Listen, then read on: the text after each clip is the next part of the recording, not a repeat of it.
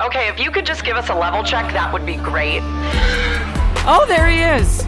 Does Thomas know his name? Oh, does he? I just met a lady out in the field and she cried when she met him. Because he was just so sweet. He's famous. He's super famous, yes. Oh my God. I'm Elizabeth Beisel, two time Olympic medalist, and I'm jumping the press rope to take you inside the Athletes Village, one of the most interesting and exclusive places at the 2020 Tokyo Olympic and Paralympic Games.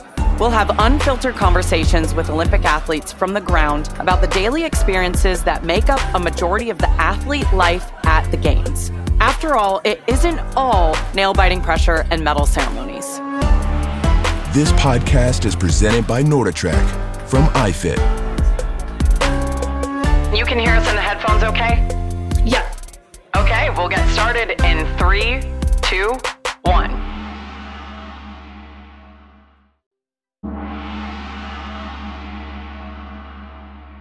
We are currently in the Equine Park for the 2020 Tokyo Olympic Games. Okay, so we're at Baji Koen Equestrian Park. I don't know how to say this.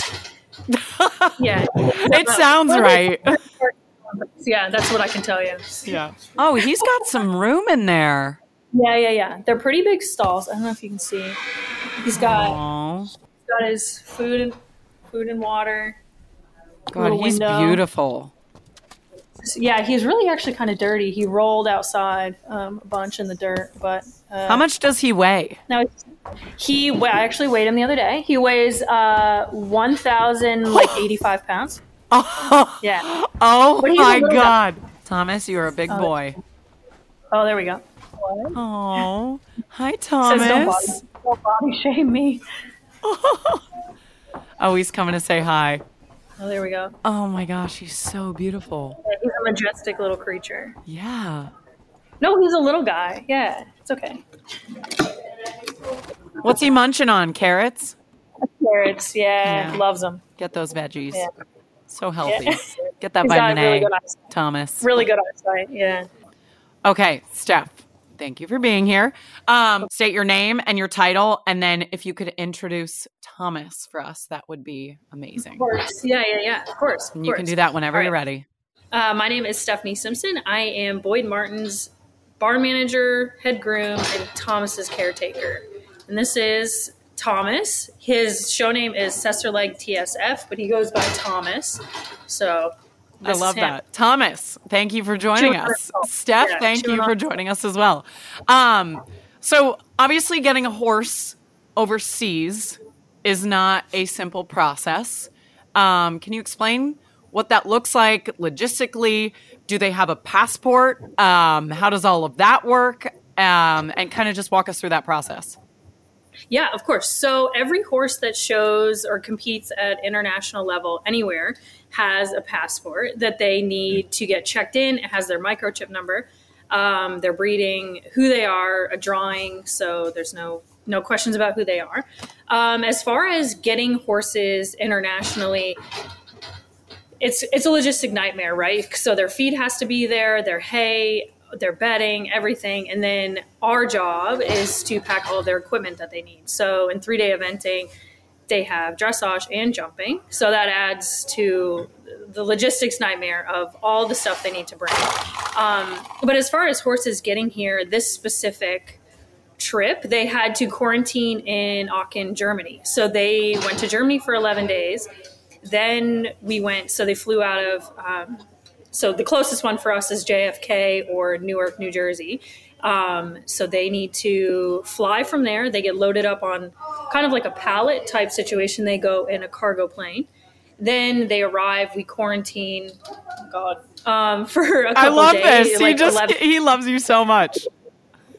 he does. Um, it's it's mutual. Um, So we were there for 11 days, and then they fly um, to Haneda, which is in Japan, Yep. and get loaded onto like a transport truck. Then they show up here, have a rest day, and then the riders met us, and they rode them like just lightly around the next day. So Wow. Um, that is a lot. lot of. Yeah, I'm yeah, very yeah. impressed. Uh, how many horses did you all travel with um, here to we Tokyo? took so we took six to Germany because there was a few traveling reserves. So kind of as an insurance policy for the team, they take extra horses that are on you know the selected list and they bring them in case something happens when we're in training in the last few days before leaving because you can't substitute anything in after the jog starts without being penalized. So we brought a bunch of reserves and alternates um, to germany and then four horses came to japan. Okay. and three of them were on the team. One was a reserve. So should something happen somebody falls off or a horse isn't quite right we can sub in that reserve horse So, do the riders that meet up with the horses in Tokyo for the Olympic Games here are they normally riding these horses or are they meeting these horses for the first time? no so these are horses they've had for years Okay, Um, got it. yeah so these are so my boss for example has had this horse for five years or something like that and developed him from a young horse into what he is now. And it's the same with all the all these horses that are here. Um, some countries like germany for example they a lot of the horses are owned by the federation and can kind of get swapped out between riders coming up to a big championship.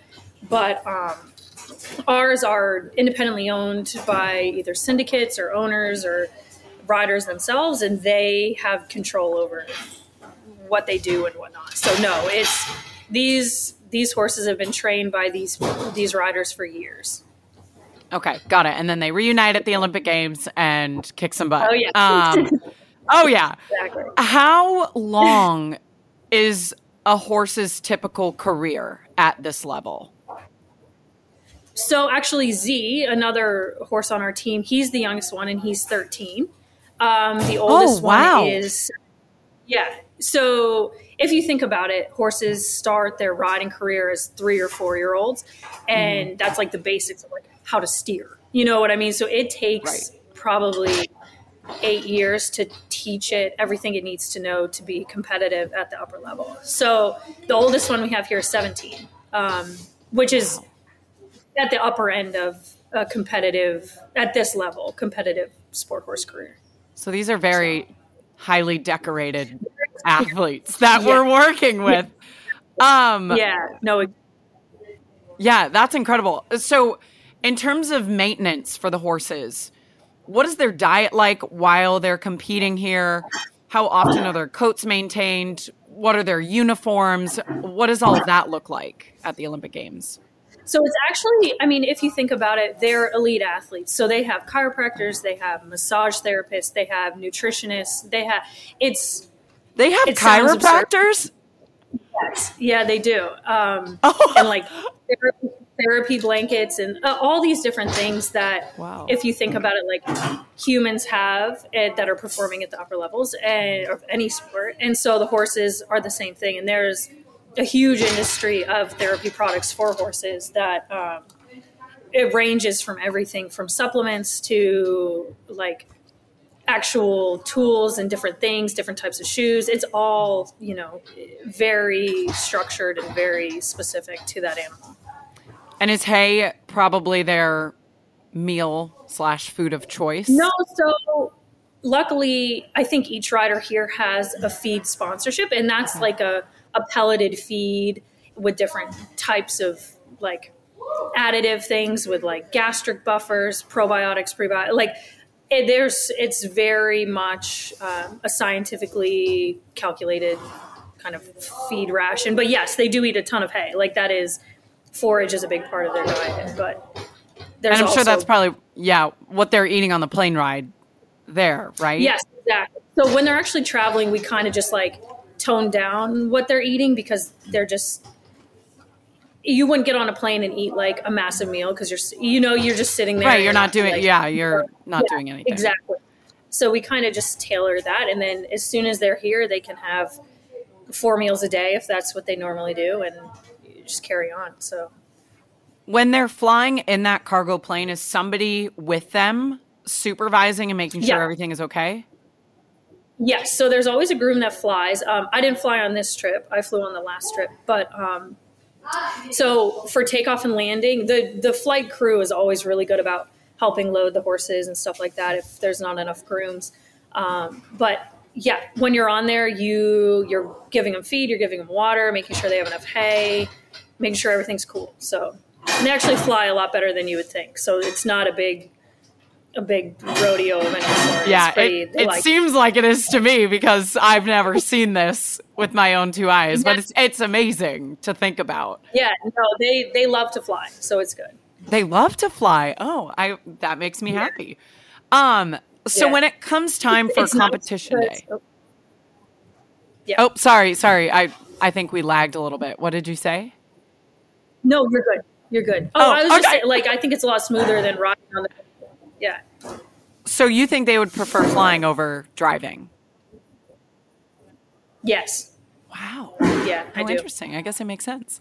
Um, so on a competition day, are there things that you do to kind of cue the horse into knowing that it's about to compete? Is it a how different is it than just a normal training day per se?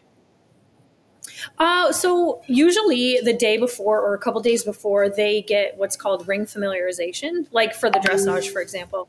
So they can go down and kind of see the arena that they're going to be competing in. And so I think these experienced horses, anyway, definitely know like when the coats come on and the they're braided and and stuff like that. I think they know it's a little bit more serious than three days ago when they were just having a ride around. Um, I think they they've done it so much that they know when it's serious and they know when it's just like another random day. Um, can you talk about the process of them getting braided and their coats getting combed and kind of their uniform side of competing? So it's a little bit unique here, um, like something at the Olympics, because you can't have any of your own sponsorship logos or anything like that. So as far as what they can wear, it's very much the American flag um, and their number. So each horse is assigned a competition number. They wear that. That's who they are for the whole competition. Um, but as far as grooming and like they get ba- bathed every day, sometimes multiple times a day, depending on what they do. Brushed, it's like conditioned, like everything. Like I have to dye his tail with hair dye because it gets sun bleached. So it's it's a whole other world. Um, but yeah, they get groomed at least two or three times a day. Braided for the trot up, which is before the dressage, the dressage, and then the trot up after the cross country. So they're used to it. They get their hair done all the time. It's it's a thing. I love that. So, do they like they truly enjoy getting their hair braided and their tails dyed? Mine do. I thank God. Um, yeah, no, they they're here for it. They like it. Oh my gosh, these horses live the life. I love it. Um. Honestly, so- like they shower more often than anybody. right than any of us, but rightfully so. Yeah. I mean, they're putting in a lot of work. Like you said, they are elite athletes. Um, Exactly. you mentioned how much staff it truly takes to make a horse compete at its best level. Um, how many people per horse, or I guess on this team, travel with you guys? Like, do you have a chiropractor with you, a mas- massage therapist, a nutritionist? Normally, yes. Yeah. So each rider kind of has those kind of people that they work with at home that treat all of their horses.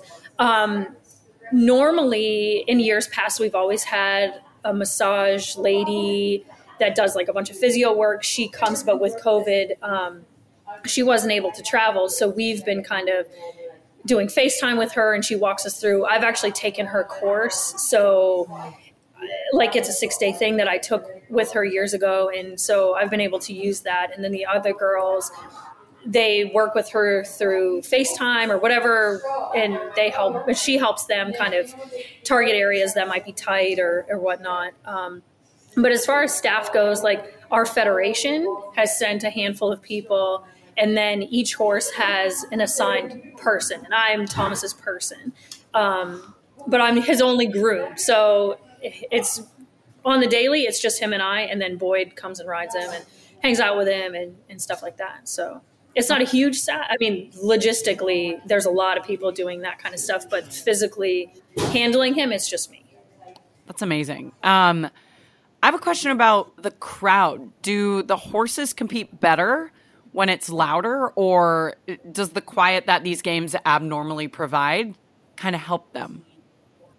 I think it helps them. Uh, well, him for sure. Like he's just a cool dude. Like he he knows he's he likes to have a crowd. He knows he's Yeah. people like him and whatnot. So I think he like it was really weird going into an empty arena. Like they kind of don't get it because they're used to crowds and stuff like that. Right. And they go in there and there's like random people scattered and you're like this is kind of weird.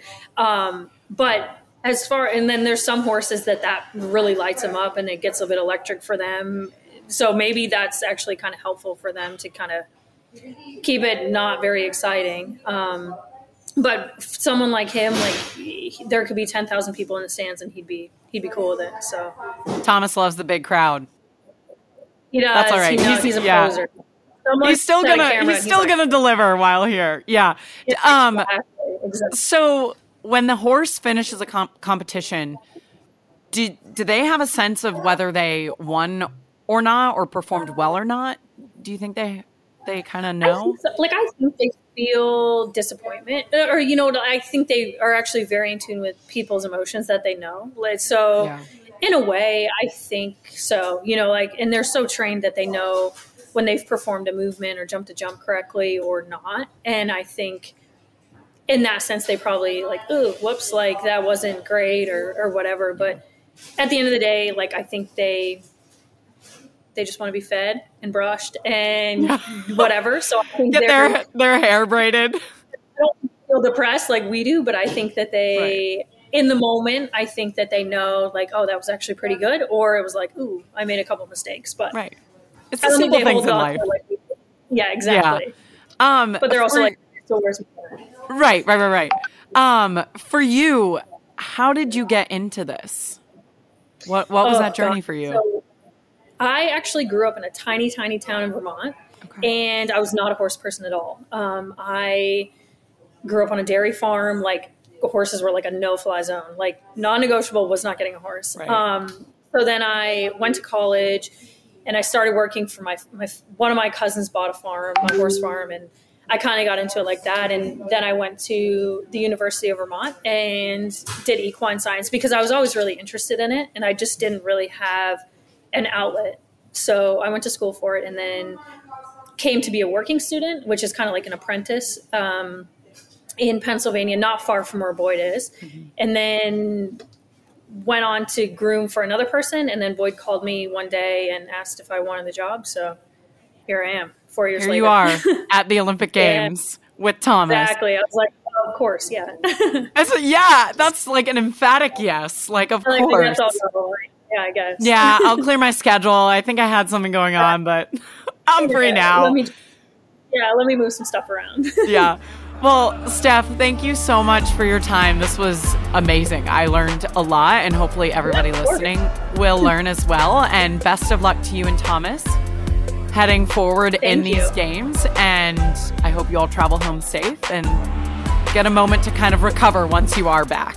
yeah, perfect. Thank you so much for having me. Yeah, of course. Thank you, Steph. This podcast is presented by NordicTrack from iFit. Follow In the Village now on Amazon Music and wherever you're listening to get automatic downloads. And tune into the networks of NBC to watch it all unfold.